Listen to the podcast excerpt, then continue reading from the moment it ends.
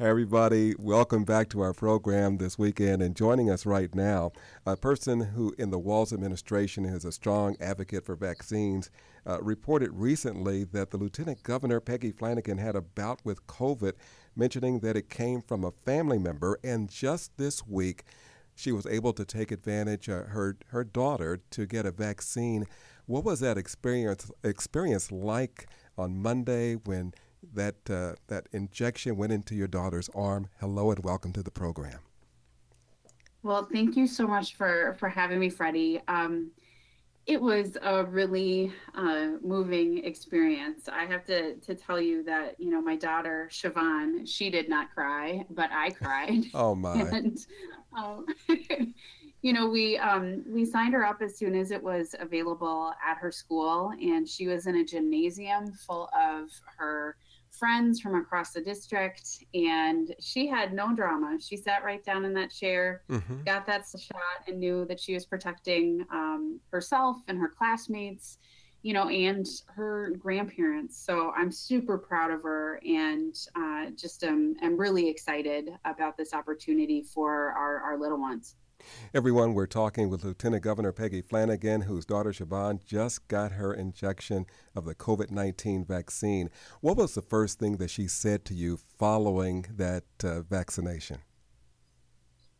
Uh, she said, "I did it," and um, I just gave her, a, you know, a big hug and kiss and told her how proud I was. And then she wanted to know if she could eat the sucker uh, that they gave her as soon as she uh, came into the gymnasium. I said yes under her mask. Um, but then she just visited with her friends. Um, it was a totally, uh, I mean, in the pandemic, there's not a whole lot of normalcy, but it was a comfortable environment for her and her friends. She was fairly relaxed. And let me tell you, Freddie, this is a kid who two years ago kick the nurse when she got her flu vaccine. so for her to be, um, you know, this relaxed um, matters. But she also, I think our kids get it. Mm-hmm. They have taken COVID seriously. They know it. They have no drama wearing masks in school. And it's just how they've been taught to to take care of each other. I think most of the drama happens with adults, and so um, this was really just uh, an extension of, um, you know, we always say like sometimes she'll complain about having to wear her, you know, helmet if she goes biking or skateboarding. And I'm always like, what's my most important job, Siobhan? And she says, to keep me safe, I'll wear my helmet. And, mm. you know, that is what this is about. It's just uh, keeping her safe. And uh, it's, it's what I feel like in a time when things are really challenging um, in so many aspects of our life, it's the one thing that I can do as her, her mom to try to give her a little bit of extra protection in a in a world that that sometimes doesn't feel like it's so interested in, in protecting her. Your daughter Siobhan is that this is an example of the state rollout in trying to te- protect the most vulnerable in the state of Minnesota. That's right. And so um, as of today, we have vaccinated over 44,000 5 to 11 year olds.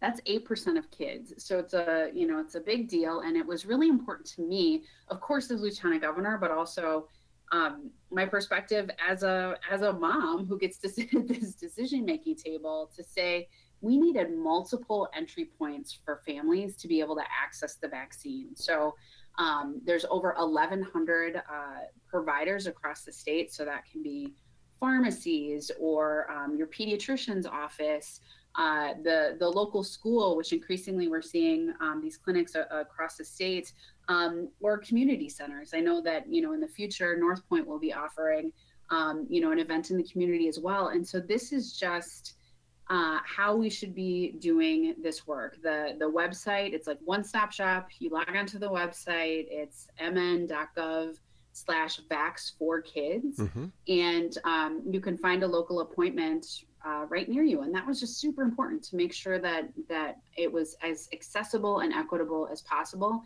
And are working with community partners across the states to make sure that in Black, Indigenous, and communities of color, that families are able to access the vaccine. You, you touched on it with North Point, and you just mentioned uh, communities of color. Can you tell us what the state is doing to make sure that these underserved populations are getting the vaccine, getting great information, and making sure that uh, they, as Dr. Nathan Chomilo talks about, that hesitancy or deliberation uh, is going away with regard to the vaccine?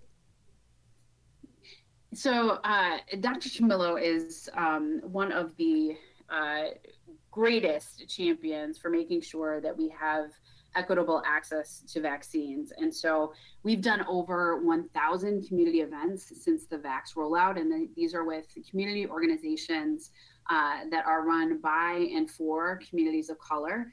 Um, we're continuing to do that as we're looking at the, the vaccines for 5 to 11 year olds. Um, these community connectors have been incredibly important. Uh, continuing to invest in local and community media so that people are hearing messages um, from trusted messengers uh, in their communities. And here's the deal um, you know, I'm not going to, I don't want to blame or shame. Um, you know, folks into getting vaccinated. Mm-hmm. If you have questions, you can ask them. And listen, like as a Native woman, I know, like always, you know, hearing something from the government, like trust us, like that's not always an easy thing to do. And so we want to give people as much information as possible, but also I am never ever going to ask Minnesotans, especially parents, to have their child do something that I wouldn't do myself. Um, so we're going to be, you know, continue to talk about this, but also make sure that you're asking questions. Um, I've had some conversations with uh, family members, and it's taken four or five times for folks to get vaccinated. And you know what? That's okay. Um, we want people to get vaccinated as, as soon as possible. Um, but uh, we're not going to get there by shaming or blaming folks, especially in communities where the distrust in the you know medical field is is warranted. So just um, keep asking and, and going to you know your your family physician or um, again, there's a lot of organizations in the community that are on the front lines helping us out with this, and um, you know uh, they're really great resources too. And you're forging, the state of Minnesota is forging a strong relationship with the schools across the state.